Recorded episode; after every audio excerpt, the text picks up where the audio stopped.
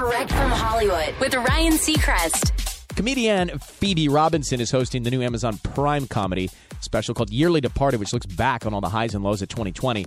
But she's probably best known as one half of the podcast and HBO's show, Two Broke Girls, alongside Jessica Williams.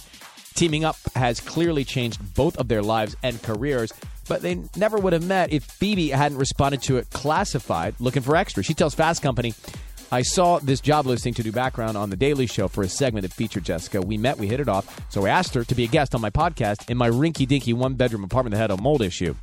When we taped it, she said she wanted to try stand up, so I asked her if she wanted to co host a show with me. The moment we got on that stage, we felt the chemistry. And the rest is history. Phoebe's special Yearly Departed hits Amazon today. That's direct from Hollywood.